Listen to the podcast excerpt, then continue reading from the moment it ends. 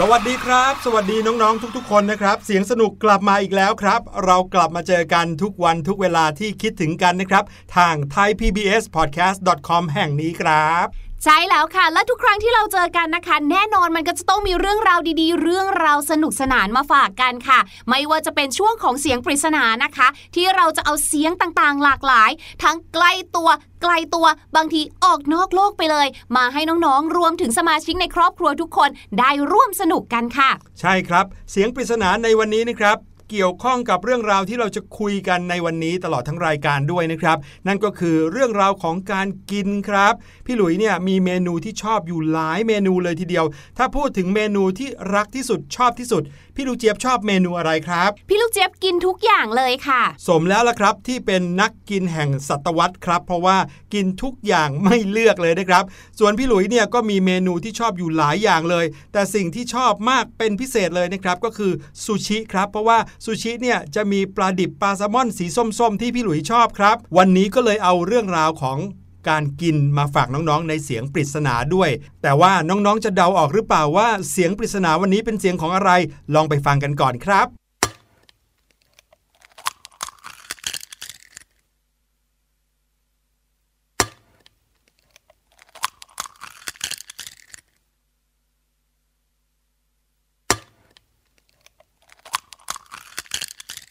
อะลองฟังกันแล้วรู้สึกว่าเสียงนี้ใกล้เคียงกับปลาดิบหรือเปล่าครับ เชื่อว่าถ้าใครนะครับที่ช่วยคุณแม่เข้าครัวบ่อยๆ คงจะคุ้นเคยกับเสียงนี้เป็นอย่างดีครับ แล้วก็อย่างที่บอกนะครับ น้องๆจะมีโอกาสได้เดาเสียงนี้ แล้วเดี๋ยวเราจะกลับมาเฉลยกัน แต่ว่าตอนนี้พาน้องๆมาตะลุยครัวกันดีกว่า พี่ลูกเจี๊ยบมีอะไรในตู้เย็นบ้างครับเนี่ย ของที่พี่ลูกเจี๊ยบมักจะมีติดตู้เย็นอยู่เสมอเลย พลาดไม่ได้เลยก็คือไข่เนี่ยแหละค่ะ ตอนนี้เนี่ยมีไข่อยู่ประมาณ 120 ฟองค่ะ โอ้โห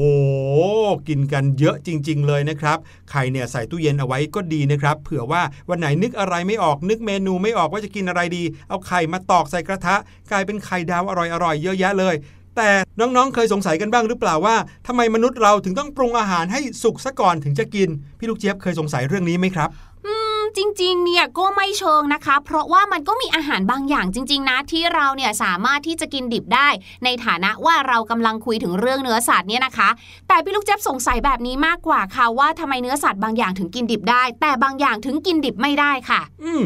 นั่นก็เลยทำให้เรามีความรู้ดีๆมาฝากน้องๆ ในวันนี้ตามเรามาเลยครับ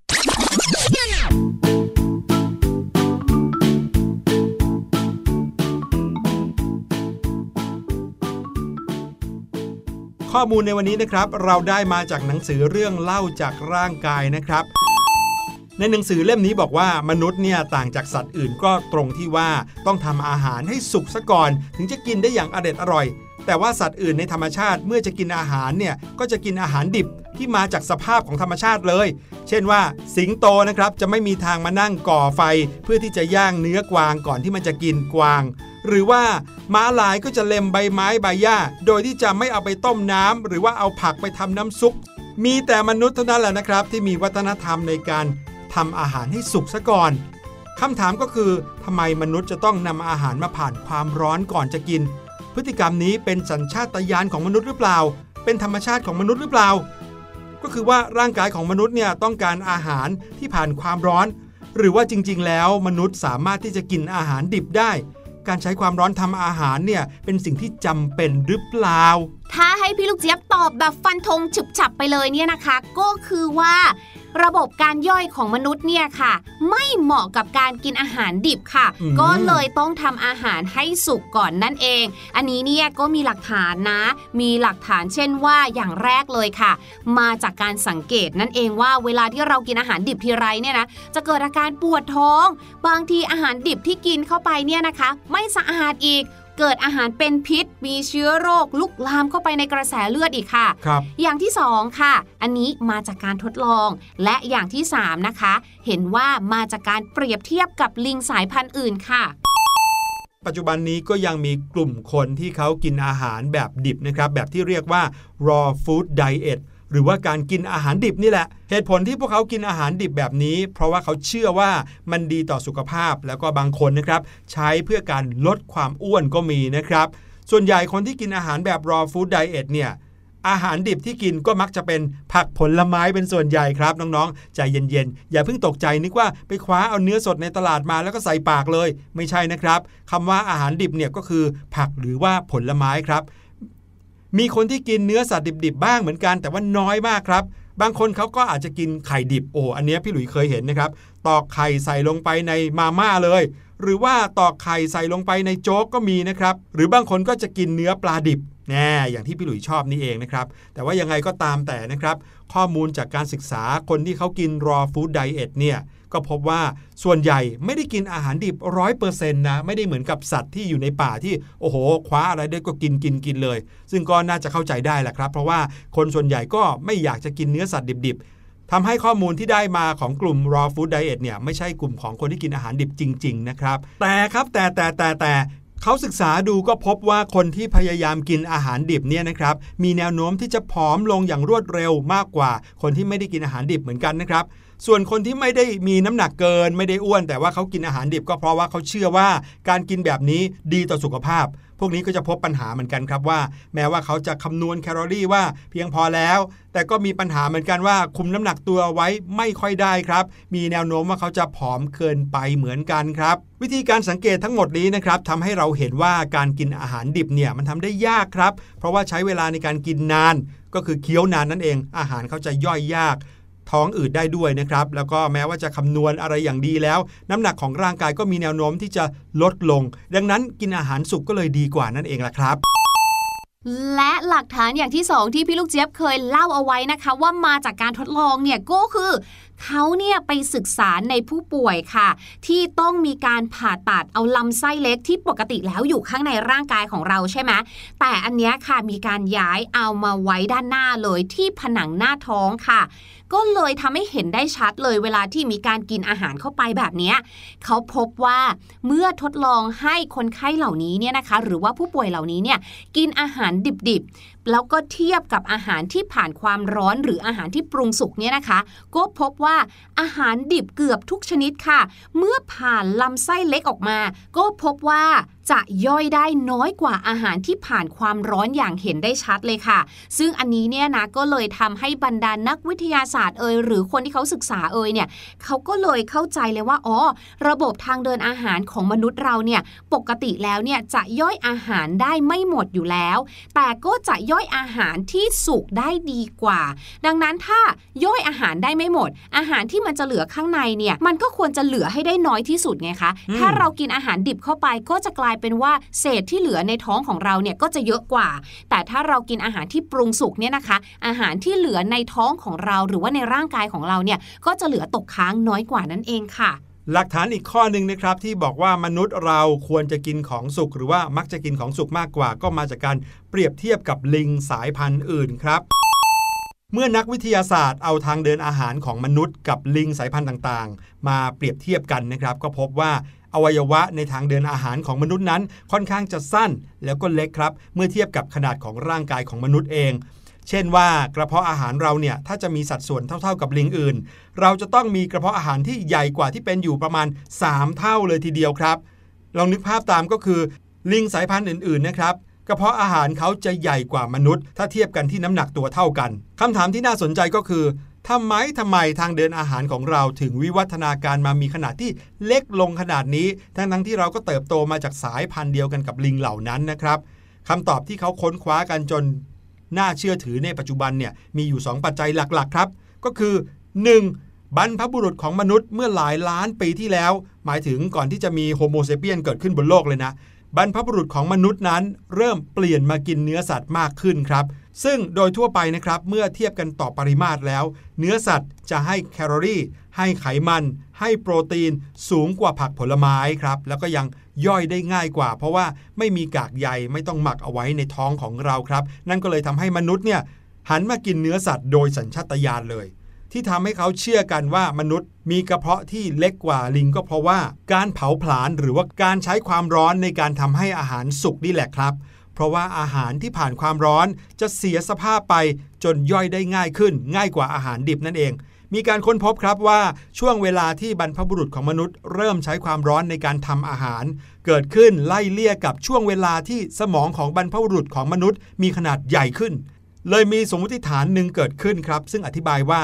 เมื่อบรรพบุรุษมนุษย์ใช้ความร้อนปรุงอาหารจนกลายเป็นวัฒนธรรมทำให้มนุษย์นั้นไม่ต้องใช้เวลาในการย่อยมากนัก ก็เลยไม่ต้องมีทางเดินอาหารที่ยาวแล้วใหญ่เหมือนเดิมครับ เมื่อเวลาผ่านไปผ่านไป ทางเดินอาหารของบรรพบุรุษของมนุษย์ ก็เลยค่อยๆ วิวัฒนาการหดเล็กลงเล็กลงเรื่อยๆสุดท้ายก็เลยกลายเป็นว่ามนุษย์จำเป็นต้องพึ่งการทำอาหารให้สุกซะก่อน จึงจะย่อยอาหารได้อย่างมีประสิทธิภาพ และเพียงพอต่อความต้องการของร่างกายนั่นเองล่ะครับ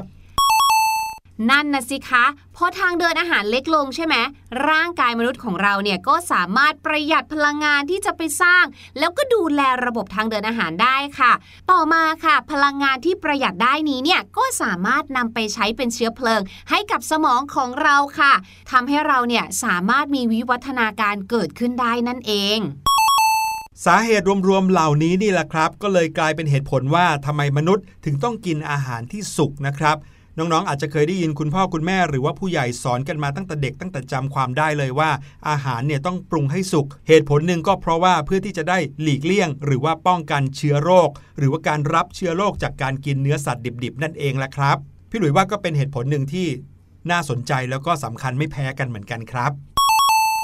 พูดถึงวิวัฒนาการของมนุษย์ และความเคยชินในการที่ทำให้กินอาหารปรุงสุกแล้วเนี่ยมีความจริงอีกเรื่องหนึ่งนะครับที่น่าสนใจมากเลย พี่หลุยไปเห็นมาในเว็บไซต์ของ bbc.com ครับเว็บไซต์นี้เขาอธิบายว่าทำไมคนเราถึงได้ชอบกินมันฝรั่งทอด พี่ลูกเจี๊ยบชอบไหมครับอือหือทุกรูปแบบเลยค่ะ ไม่ว่าจะเป็นมันฝรั่งแบบแผ่น หรือแม้กระทั่งค่ะ อาจจะเป็นพวกเฟรนช์ฟรายส์โอ้โหแค่คิดเนี่ยก็น้ำลายไหลติ่งๆ แล้วเนี่ย จริง ทำไมก็ไม่รู้นะครับ เราถึงได้ชอบกินเฟรนช์ฟรายหรือว่าชอบกินมันฝรั่งทอดกันมากเลย มีงานวิจัยหนึ่งนะครับ จากสถาบันมาร์ p พลังเพื่อการวิจัยเรื่องการเผาผลาญอาหารในประเทศเยอรมนีครับเขาไขปริศนาว่าทำไมทำไมคนเราถึงได้กินมันฝรั่งทอด หรือว่าโดนัทได้เก่งมาก แม้ว่าจะอิ่มแล้วก็ตามครับ นักวิทยาศาสตร์เขาศึกษาเรื่องนี้โดยใช้วิธีการสแกนสมองของคน ตอนที่พวกเขาได้เห็นภาพอาหารชนิดต่างๆครับ แล้วก็พบว่าสมองของอาสาสมัครที่เข้าร่วมการทดลองเนี่ยจะมีปฏิกิริยาตอบโต้ตึ๊ดตึ๊ดตึ๊ดตึ๊ดตึ๊ดตึ๊ดตึ๊ดมากที่สุดเลยนะครับ ต่อภาพอาหารที่มีไขมัน และคาร์โบไฮเดรตสูงมากที่สุดครับเรื่องนี้นักวิจัยอธิบายว่าที่เป็นเช่นนี้ก็เพราะว่ามันฝรั่งทอดมีทั้งไขมัน แล้วก็คาร์โบไฮเดรตที่สูงมากครับ คือหัวมันเนี่ยก็เป็นแป้งอยู่แล้วใช่ไหมครับพอเอาไปทอดเนี่ยทอดในน้ำมันที่โอ้โห deep fry เลย ก็เลยทำให้ทั้งไขมันแล้วก็คาร์โบไฮเดรตสูงจริง ๆ ซึ่งครับสิ่งที่น่าสนใจอยู่ตรงนี้ครับเขาบอกว่าอาหารที่มีทั้งไขมันและคาร์โบไฮเดรตสูงนี้ ที่เขาบอกว่าสมองของมนุษย์จะตอบสนองต่อสิ่งนี้เป็นพิเศษใช่ไหมครับ มีอาหารธรรมชาติเพียงไม่กี่ชนิดที่มีคุณสมบัติอันนี้ครับ โดยหนึ่งในนั้นก็คือ น้ำนมแม่นั่นเองครับพี่ลูกเจี๊ยบ โอ้โหไม่น่าเชื่อนะฮะว่าน้ำนมแม่จะมีคุณสมบัติอย่างหนึ่งที่คล้ายกันกับมันฝรั่งทอดเลยก็คือ มีทั้งไขมันแล้วก็มีทั้งคาร์โบไฮเดรตในปริมาณที่สูงมากครับ นักวิจัยก็เลยเชื่อว่า ความชื่นชอบอาหารประเภทนี้ของคนเราเนี่ยก็มีอิทธิพลมาจากการที่เรานั้นกินนมแม่มาตั้งแต่เด็กครับ มันเลยเกิดความเคยชินหรือว่าสมองของเราเนี่ยเกิดความเชื่อมโยงโดยอัตโนมัติ ซึ่งการกินนมแม่นั้นเนี่ยถือว่าเป็นสิ่งสำคัญต่อสุขภาพทารก ในช่วงวิวัฒนาการของมนุษย์นั่นเองแหละครับ ไม่น่าเชื่อว่าเจ้าเฟรนช์ฟรายหรือว่ามันฝรั่งทอดที่เราชอบกินกันเนี่ยจริง ๆ แล้วเกิดจากความรู้สึกลึกๆ ของคนเราที่ต้องการคาร์โบไฮเดรตแล้วก็ไขมันในปริมาณสูงนั่นเองแหละครับโลกของเราเนี่ยนะคะมีเรื่องมหัศจรรย์ซ่อนเร้นอยู่จริง ๆ เลยนะคะ ให้เราเนี่ยได้เข้าไปศึกษาหาคำตอบกันค่ะ แต่ว่าตอนนี้นะคะได้เวลาให้น้องๆเนี่ยไปพักกันสักครู่แล้วแหละค่ะ กับเพลงที่มีชื่อว่าขอบคุณผักแสนดีค่ะ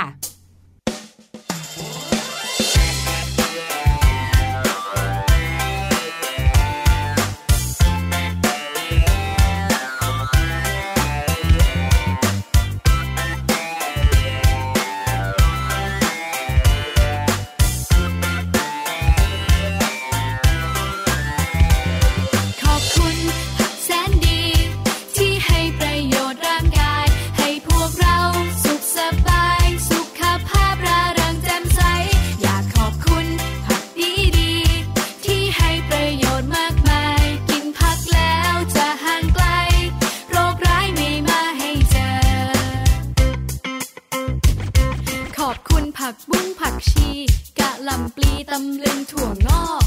พริกหวานกะลำดอก ถั่วฝักยาวมะนาวคะน้า ขอบคุณขิงข่าตะไคร้ผักกุยช่ายโหระพา ฟักทองแตงกวา